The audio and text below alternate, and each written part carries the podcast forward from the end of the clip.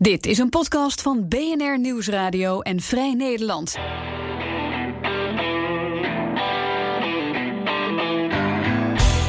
In deze Double Dutch podcastserie volgen correspondenten Reinoud van Wachtendonk en Freke Vuist Trump's America.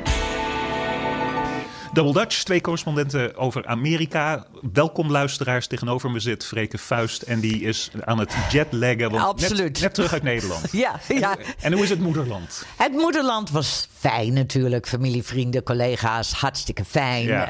Eh, het was ook heerlijk om even uit de Trump obsessie weg te zijn, vond ik. Want die, is, die bestaat minder in Nederland. Ja. Want ik volg natuurlijk ook de Nederlandse websites. Ja. De, com- en met name de commentaren onder andere, alle verhalen geven Is- aan dat daar ook geobsedeerde gekken rondlopen. Ja, maar het, is deel van Europa. Dus Mhm. eh, Europa is een veel groter verhaal dan hier. Eh, er zijn andere landen waar eh nare ontwikkelingen gebeuren. Zoals Hongarije of Polen. Ja. wat er in Italië gebeurt. Ik bedoel, dus er is veel meer... De aandacht is meer diffuus. meer Precies. Ja, Ja, dat- dus niet alleen op Amerika. Natuurlijk, wij zitten hier, dus dit is onze obsessie. Ja, en, eh, maar het was even heel goed om daaruit te zijn. Verder Het- viel me weer op dat eh, Nederland, eh, dat vind ik altijd toch een beetje lastig. Maar het is ook geen kritiek, want ik begrijp het volkomen, want het is een dichtbevolkt land. Maar er zijn zoveel regels. Huh.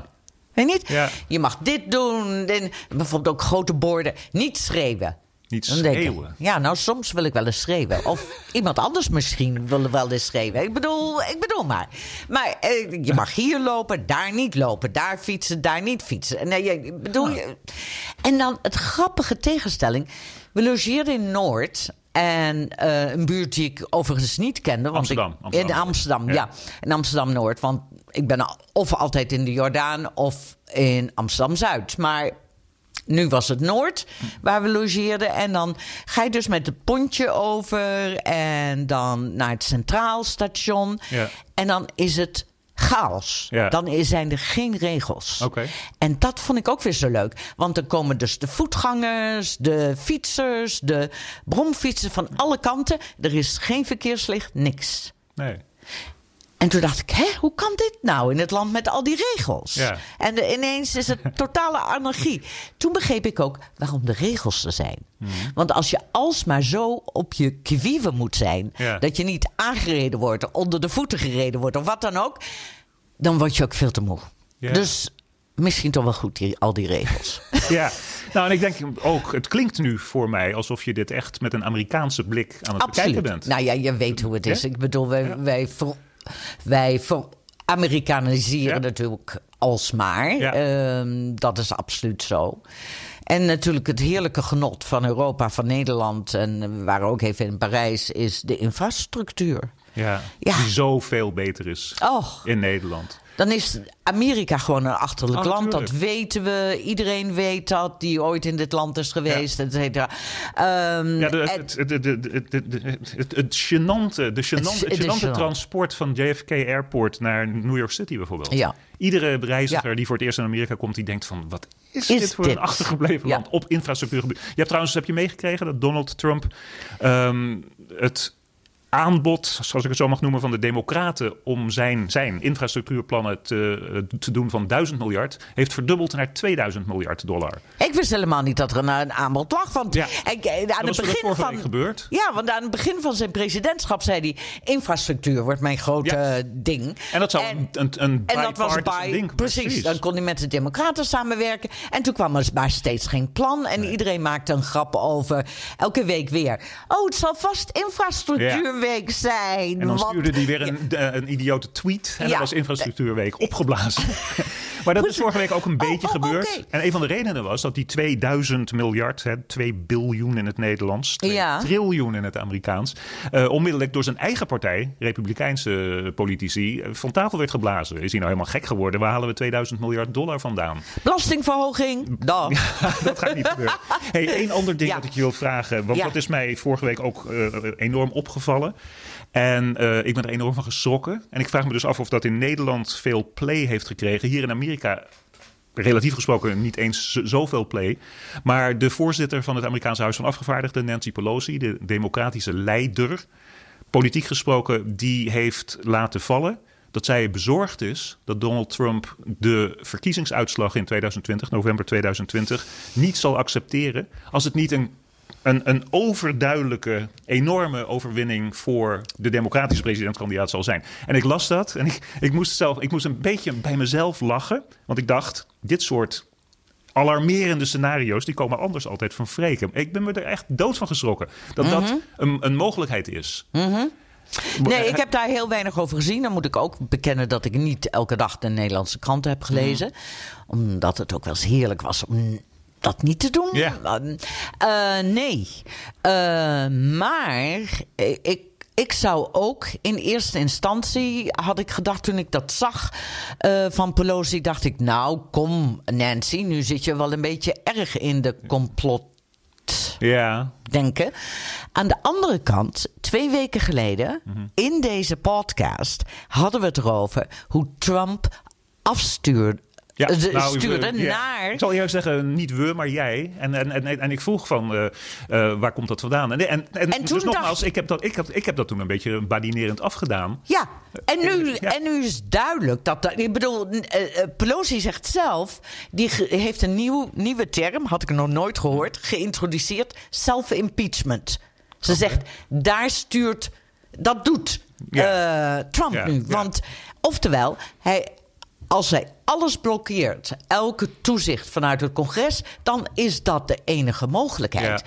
En dat is wat er nu Ja. gebeurt. Ja, en jouw En- theorie was twee weken geleden dat hij dat expres doet, omdat hij ervan overtuigd is dat zijn achterban dan uitgebreid wordt. Omdat die mensen denken van, hé, hey, hier gebeurt iets dat niet door de beugel Ik weet ook niet of het expres is of niet. Of gewoon omdat hij. Eh, Dat, ik, ik kan werkelijk mij niet meer in de, in, de, in de gedachten, in de hersenen van de Donald Trump verplaatsen. Nee. Maar ik was er wel even van. Hallo, ja, dat zei ik dus twee weken geleden. En Ja. nu zegt eh, Pelosi het zelf. En misschien moet ik Pelosi ook wel geloven als ze waarschuwt. Ja. Of, om haar, of haar angst uitspreekt Ja. over. Zal hij wel aftreden Ja. Nou, als hij verliest? Ja, want een van de dingen die getriggerd werd voor mij is... eh, we waren hier allebei bijzonder intensief toen eh, be- bezig aan het werken... maar ook emotioneel omdat onze kinderen in die stad zaten. Eh, 9-11, hè? Ja. Eh, 2000, eh, 11 september 2001, de terreuraanslagen. Ja. En Rudy Giuliani... Die heel duidelijk het gedachtegoed van Donald Trump met zich meedraagt. Die heeft toen geprobeerd om langer burgemeester te blijven. Ja, want de verkiezingen waar, kwamen dus Nou, twee maanden na, na 11 Primary, september. ja, primary dag was op 11 september. Dus die, Oh, die ja, is primary, ja, die, primary die is toen Oh, die is wauw. afgelast. Logisch. Maar, maar, maar Giuliani zei uit de goedheid van zijn hart: eh, ik wil en ik moet eigenlijk in zo'n noodtoestand blijven. Dat is Ehm, waar. Ja, dat, Ja. Heeft, dat heeft hij ge- ge- geprobeerd te flikken. Dat is, Ja. niet, dat is niet gelukt. Maar dus dat gedachtegoed in dat kamp bestaat. Dat als, eh, laten we zo, dat zeker als er een noodtoestand is, dat dan een president misschien langer moet blijven. Nou, eh, ze zijn nu Ja, weer bezig met dat is en nooit gebeurd. Ja, maar Ja. ze zijn nu weer bezig met Iran en Venezuela. Dus zo'n noodtoestand is zo gecreëerd. Dus, dus, dus ik koppel dat terug naar die uitspraak van Nancy Pelosi. Ja, misschien, ja, ja. misschien wil die helemaal niet aftreden. Nee, ik, denk een van de redenen dat hij niet zou willen aftreden... is omdat hij dan eh, strafrechtelijk vervolgd zou kunnen worden. En ja, dat eh, ja, maar wie weet. noodtoestand Nou ja, is, precies. Maar en dan nog iets. Ja. Ik zag wel, want af en toe keek ik wel even op Twitter. eh, ik zag dat Falwell, Jerry Falwell, de, de grote supporter van christelijk rechts Ja. van Trump, eh, een tweet had gestuurd die Donald Trump dan eh, meteen had geretweet. van ja, hij.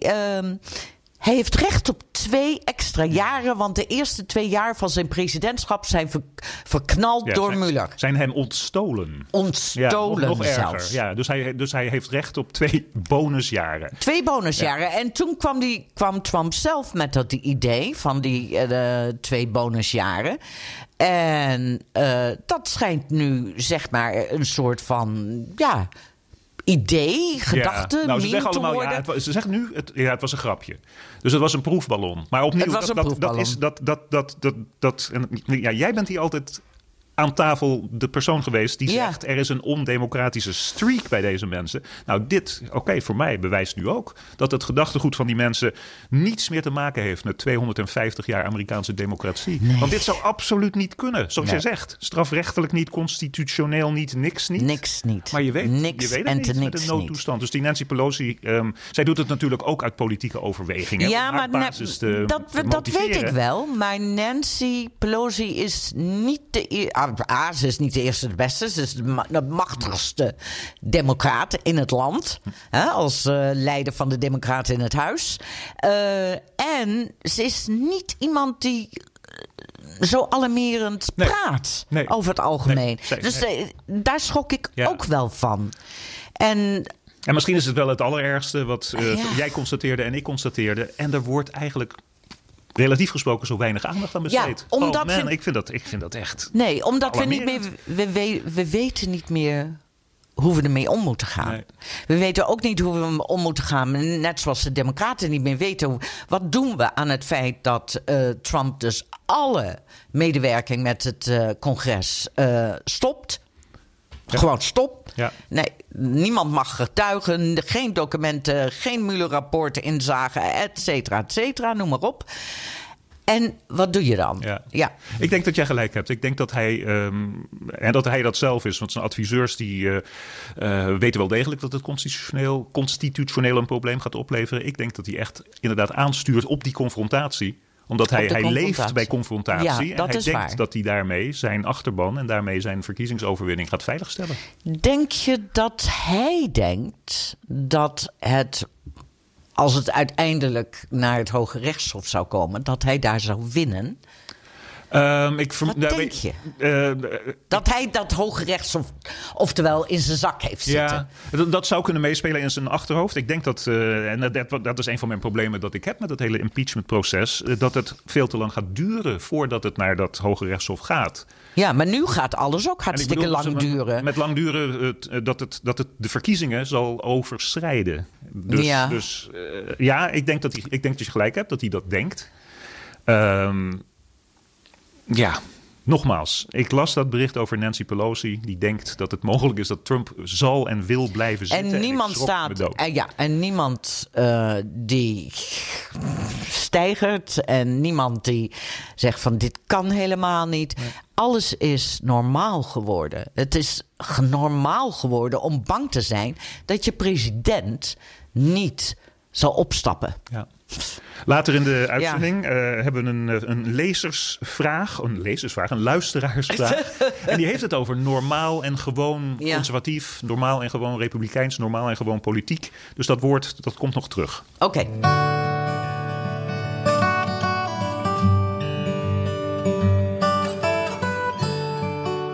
Je luistert naar Double Dutch en deze podcast wordt mede mogelijk gemaakt door EFK Interim Management en Advies. EFK ondersteunt organisaties in de publieke sector met interim HR en financials. Ga naar de website efk.nl voor meer informatie.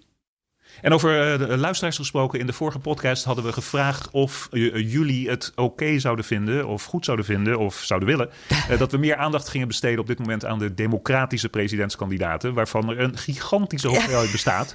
Ehm, een paar antwoorden. Eh, eh, eh, aan de ene kant ja en aan de andere kant ook ja. Maar aan de ene kant zeiden mensen van we willen meer horen over op dit moment de, de meer obscure. Maar er waren ook mensen die zeiden van laat die obscure nou weg.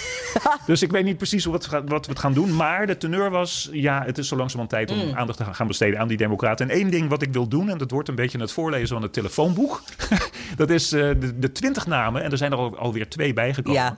Ehm, die op mijn lijst hier staan. Ik ga ze gewoon even voorlezen. Oké, doe. En het- er, zitten echt mensen bij waar ik nog nooit van heb gehoord. Oké. En, en- en ik zal het aangeven. Maar goed, hier, hier die lijst, hier het telefoonboek. Joe Biden, Bernie Sanders, eh, Pete um, uh, Boet- Buttigieg. Buttigieg, eh, Kamala Harris, Elizabeth Warren, Beto O'Rourke, Cory Booker, Amy Klobuchar, Michael Bennett.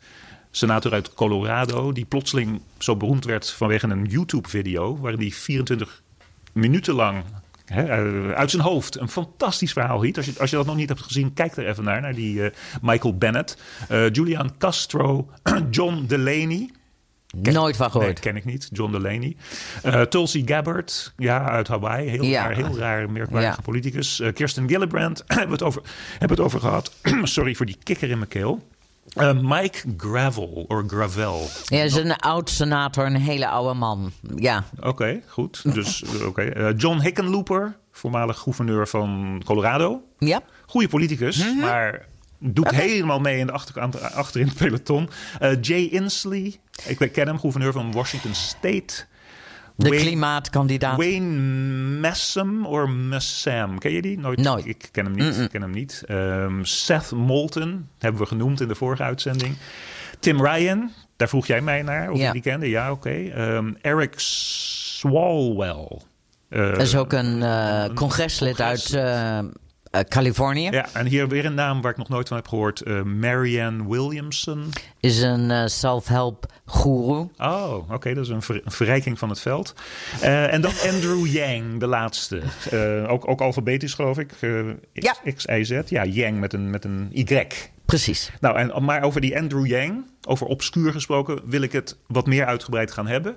Ehm, je weet, hij, hij komt uit Silicon Valley. Hij is, hij is zo'n eh, zo'n tech-bro, neem ik aan. Hij is een techman, ja, met allerlei start-ups eh, begonnen. Hij is toen eh, heeft, hij, eh, heeft hij een stichting opgericht die entrepreneurs eigenlijk eh, betrekken bij eh, de politiek, bij ehm, het bedenken en het oplossingen zoeken voor politieke vraagstukken. Dus hij, hij zit al een tijd Ja. daarmee. En het ja. politieke vraagstuk waar hij zijn eh, campagne en zijn, eh, kans, zijn natuurlijk zijn kansloze campagne aan koppelt, maar wat even. Nou, is een. eh, ja, maar er zijn, er zijn enthousiaste. Hij heeft enthousiaste Hij- steuners nee, hoor. dat klopt. In Ja. Iowa en in, in New Ja. Hampshire mensen Ja. komen op hem af. En dat heeft te maken met dat idee van hem. En het is een interessant idee. Ehm, en, en omdat het hier in Amerika plotseling naar boven bubbelt... en wat mij betreft zo on-Amerikaans is, gaan we het daarover hebben. Het, dat is het universeel basisinkomen. Ja. Daar heeft hij zijn hele campagne op, eh, op, ge- op getimmerd. Eh, en eh, nou, ja, de meeste luisteraars weten ongetwijfeld wat dat is. Dat is het, het, het, het geven van een maandelijks overheidsuitkering, toe, toe, toe, toe, toelage, stipend, weet ik veel, aan mensen.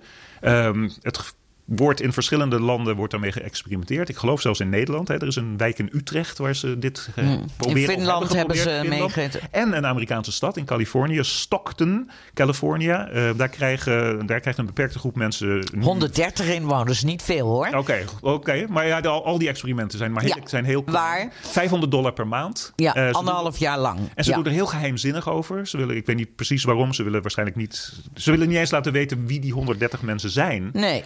Ehm, Nou, dat kan ik me ook wel voorstellen. Het is een want anders... heikel punt. Mijn, eh, eh, mijn, mijn, mijn instant analyse, alhoewel ik heb er natuurlijk langer over nagedacht, is een samenleving die banen aan het opgeven is vanwege de automatisering. En een samenleving die steeds rijker wordt dankzij die, dankzij die automatisering. Maar daardoor een aantal mensen, en ik weet niet hoe groot het aantal mensen zal zijn, maar het zal steeds groter worden, gewoon geen werk meer kan bieden. Moet een deel van die welvaart, vind ik, teruggeven aan de hele samenleving. Dus met name ook mensen die niet kunnen werken. Waarom ik zei dat, dat het in Amerika, wat mij betreft, zo opmerkelijk is dat het naar boven komt, maar ook kansloos is. In Amerika is die, die, die work ethic, hè, die, onze, onze eh, Calvijnse, Calvinistische work ethic, eh, zoals die in Nederland bestaat, nog veel erger. Mensen die niet werken, daar wordt op neergekeken in Amerika. Dus ik, kan, ik, ik, ik vind het zo interessant dat dit naar voren is gekomen. En door Nou- links en rechts wordt gesteund. Ja. Bepaalde mensen links en bepaalde mensen rechts. Absoluut waar. Ik vind het ook interessant dat we erover praten op de dag dat, eh, dat eh, mensen die eh, auto's rijden voor Uber Oh, en, ja. En Lyft Ja, aan het staken zijn. ja. Want het heeft natuurlijk ook alles te maken met de gig economy. Hè? ja alles. Alles, alles. En Yang, ik bedoel, ik vind het geweldig dat die man meedoet. Ik vind geweldig dat hij die, eh, dat doet Sanders ook wel, dat doet anderen ook wel. Maar hij is, de focus is wat dat betreft helemaal de zijne. Eh, dat hij praat over de toekomst van werk. Ja. En hoe we dat als eh, samenleving gaan oplossen. En ehm, een van de. Bijvoorbeeld, hij zegt ook dat de vakmonden hier geen antwoord meer op hebben op die gig economy. Nee. En dat we dus op een hele andere manier daarover moeten gaan denken. Want dat zijn het zijn geen werknemers. Ze werken allemaal op contractbasis. Bovendien, ook heel interessant, heeft de, ehm, heeft de regering Trump net in een beleidsmaatregel afgekondigd. waarin het eh, ehm, mensen die op dus voor een groot bedrijf werken waarin het onduidelijk was: werk je op een contract of ben je volledig wer ben Ja. je ja, als je fulltime werkt, ben je dan eh, een, eh, een eh, werknemer en moet, moet het bedrijf de sociale Ja. lasten dragen. voor de contract Ja. was er uitgekomen. Dus wat dat betreft zit Yang met eh, het openbreken van deze discussie erover. Ja. Want dat heeft natuurlijk toch ook aan de basis gelegen van eh Trump's populariteit. Ja. Want dat had eigenlijk, hoewel veel mensen te veel hebben gedacht dat heeft te maken met oh de slechte economie in, eh, in het Middenwesten en het, weet je, de, het vers- dat industrieën naar Azië trekken, et cetera, is de vrees die bij veel mensen leeft Mhm. over de toekomst van hun kinderen, is daar, die Ja. bestaat echt. Ja. Wat voor werk is er? Wat voor krijgen ze nog wel een, eh, een ziektekostenverzekering? Ja. Oh, Vandaar ook de populariteit van een, van een, eh, een basis ziektekostenverzekering. Ja, hoor, ja, hoor ik je nu zeggen dat, dat vrees over het openbreken van, het, het veranderen van het sociaal contract, deels de populariteit van Trump eh Ik heb, ik heb dat vaak gedacht, dat, daar, dat, daar, dat daar een element van zit. Ja. Zonder dat mensen zich dat helemaal bewust worden. Nu zijn we een paar jaar verder. En, en ook dankzij, en dat, daarom ben ik blij dat zo iemand als zo'n Yang meedoet.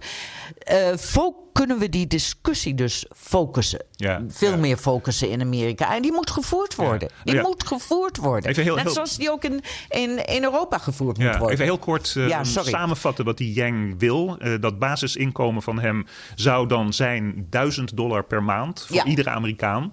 Maar Boven moet- de 21. Boven de 21 en je moet het accepteren. Eh, en als je het accepteert, dan, dan, dan, dan weiger je verder om enig ander sociaal, sociale subsidie eh, van de overheid te accepteren.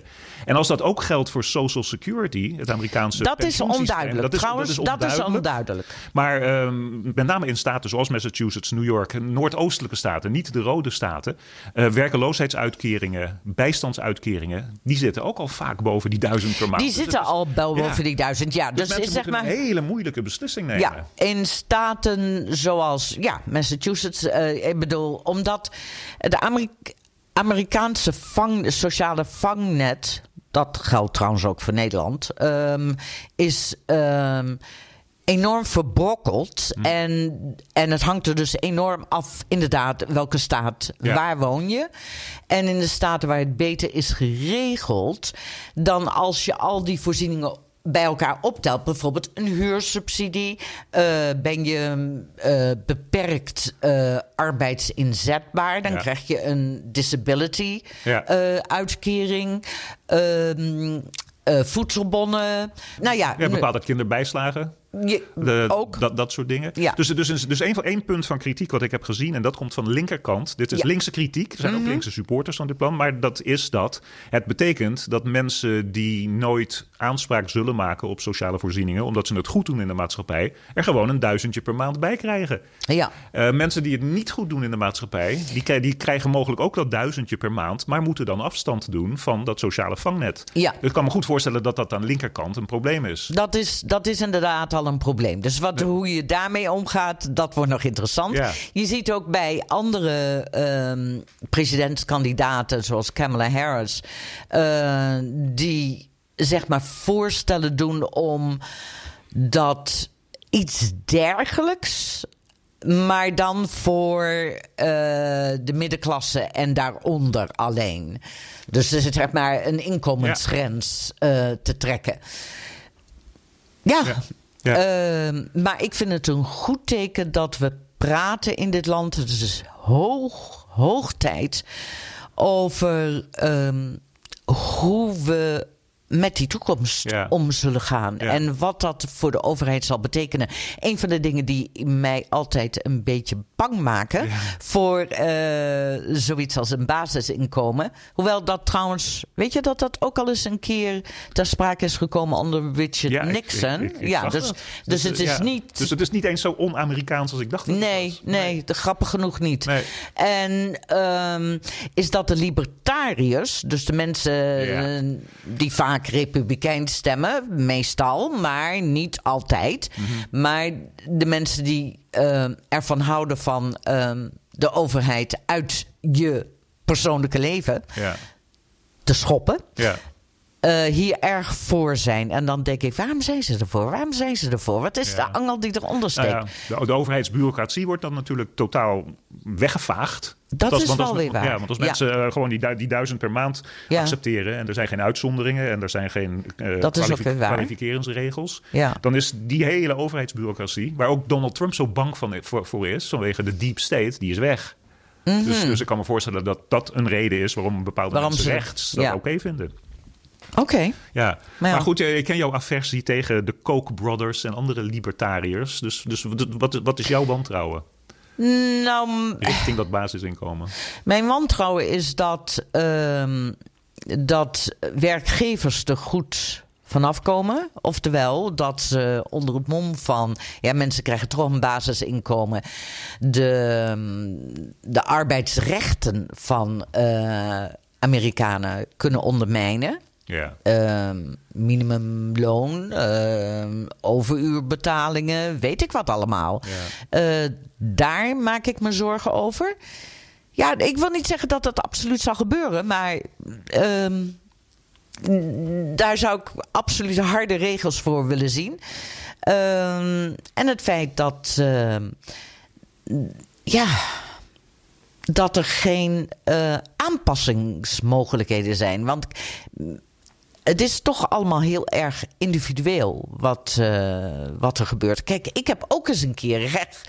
ehm, eh, recht. Ja, sorry. ja, ik moet je even onderbreken. Het is een live podcast en ik moet eh, even de deur open doen, want ik moet een handtekening zetten. Oké, sorry. ben, ik ben zo terug. What the hell is man, open up the door. It's Dave. Who? Dave. D-A-V-E. Will you open up the goddamn door? Yeah, Dave. Dave! Right, man. Dave. Now, will you open up the door? Dave's not here! Ja, sorry, dat was dus eh, klop, klop, klop op de deur. Eh, ik ben Je bent weer, er weer. terug. Ga door. Je bent er weer. Nou, de- kijk. eh, Sociale dienstverlening van, vanuit de overheid is ook heel gericht op het individu. Ik heb ook eens een keer aanspraak gedaan op zo'n regeling die we. Ja, dat kon in Massachusetts toen we heel weinig verdienden dat jaar en we hulp nodig hadden bij eh, de stookkosten. Want wij stoken op olie en eh, in Massachusetts en hartstikke duur en koude winters, et cetera.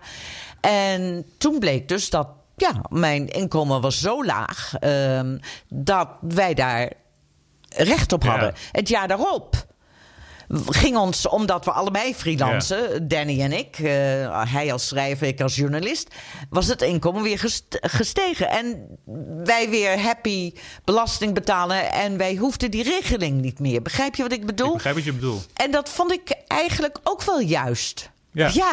Ja, Want ja, er verandert veel in een mensenleven. Dus Ja. Ja, Ja. dus oké, dus, dus, dus eh, rigide, de 1000 dollar voor iedereen die het wil, dat kan niet. Zeg jij. Dat, ik weet En ik- het ik niet. ook, en het- het- het is ook zo er- vroeg ik- het is veel te ja. vroeg om daar eh, een besluit over te nemen. En ik vind het wel heel interessant wat, eh, dat we erover praten. Ja, Ja, ja, ja. Even, he- nog even terug naar die subsidie voor stookkosten die je hebt gekregen. Dat betekent dat jij dat die Amerikaanse nationaliteit onder Donald Trump dus, als die regels van hem er doorheen komen, kan vergeten. Want je hebt ooit overheidssubsidie gekregen. En dat mag niet voor nieuwe immigranten. Oh ja, dat is waar. Maar dat was geloof ik allemaal op Danny's naam, joh. Oké. Goed zo. Oké.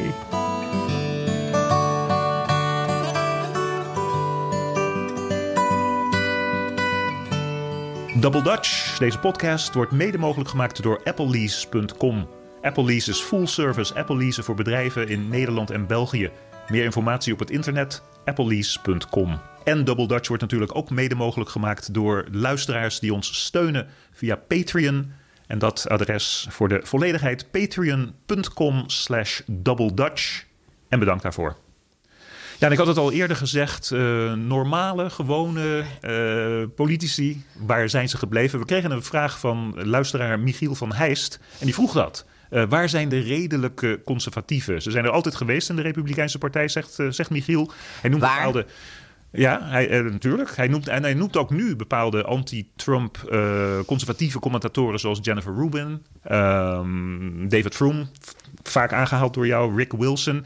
Hij haalt er ook George Conway bij, een beetje een gemeen grapje. Hè? Dat is de man van Kellyanne Conway, een van Trumps grootste supporters en adviseur, adviseuses in het Witte Huis. En George Conway, een van zijn, van zijn meest gemene, gemene, hè? deranged Donald. Ja, dat huwelijk, dat iedereen zich Ja, daarover. Maar goed, dat hebben we al eens eerder meegemaakt, die grap. Dus, ehm, maar zegt, maar zegt eh, Michiel over deze conservatieve commentatoren... die debatteren nu ook niet meer over gewone, normale, inhoudelijk conservatieve standpunten... omdat ook zij op niks anders meer gericht zijn dan op Donald Trump. Dus ze komen niet meer toe aan...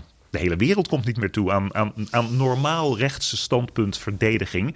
Ehm, zijn vraag is ehm, aan ons, en ik, we gaan proberen daar een antwoord op te geven. Waarom laten niet-Trump-conservatieven geen inhoudelijk antwoord meer horen? Dus bijvoorbeeld een verhaal over een kleine overheid. Hè, dat is republikeins, Ja. dat is conservatief.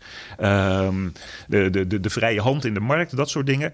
Ehm, maar dan zonder het oerlelijke Trumpisme. En dat oerlelijke Trumpisme is volgens Michiel dan, eh, hij omschrijft het als het racisme, de leugens, de corruptie en de onbekwaamheid van deze regering.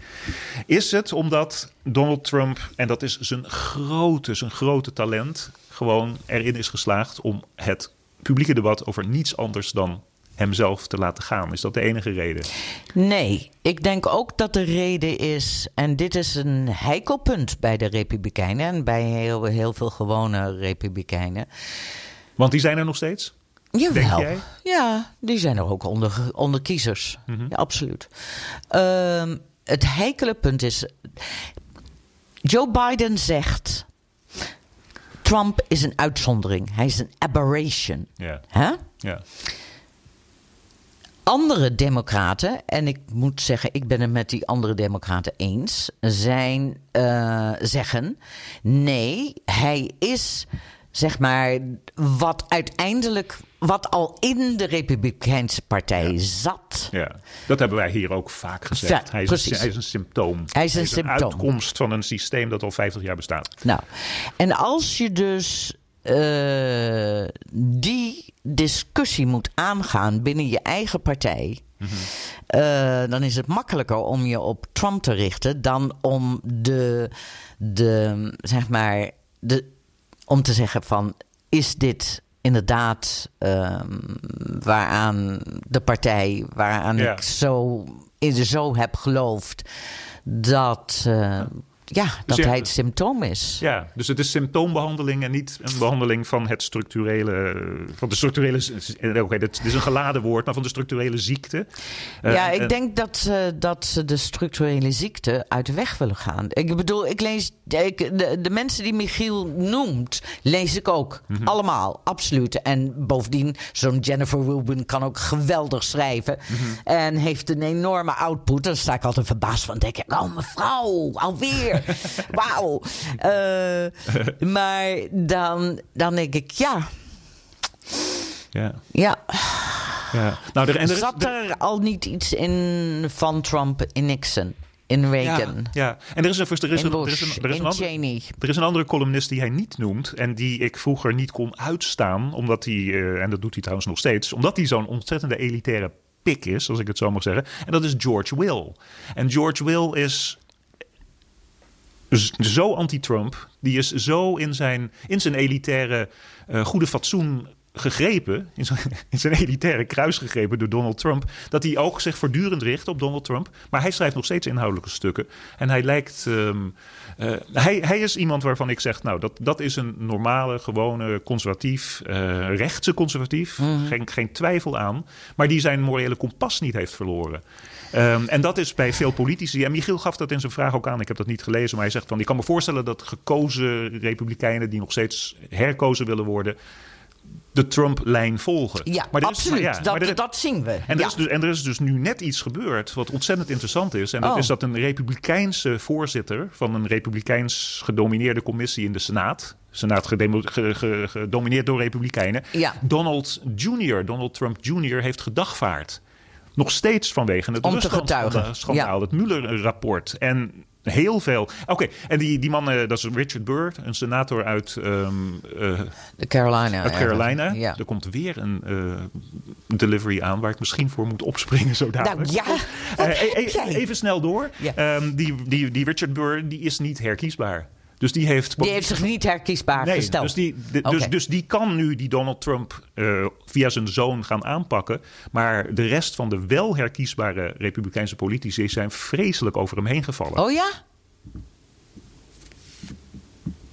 Ja, weer even terug van de deur van die, van die, van die FedEx. Maar, maar, maar ja, ehm, eh, bijvoorbeeld over libertariërs gesproken. De. Paul, eh, Paul, Rand Paul, Rand Paul, senator Rand Paul uit Kentucky, die heeft een hele boze opmerkingen gemaakt over deze Burr.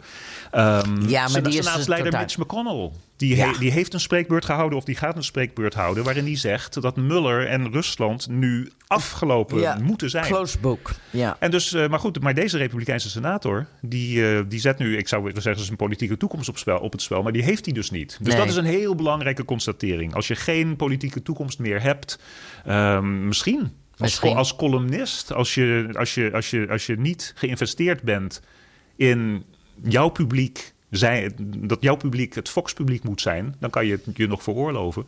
Maar de rest van die normale slash gewone republikeinen, die zijn, die zijn, die zijn, die zijn als de dood voor Donald Trump. Ja, eh, wel de, En mensen- politici. Absoluut, Ja. absoluut. En trouwens, ik, ik, ik, ik vind het fantastisch hoor dat, eh, dat ehm, eh, ehm, interessante, goed schrijvende, eh, conservatieve columnisten. Mhm.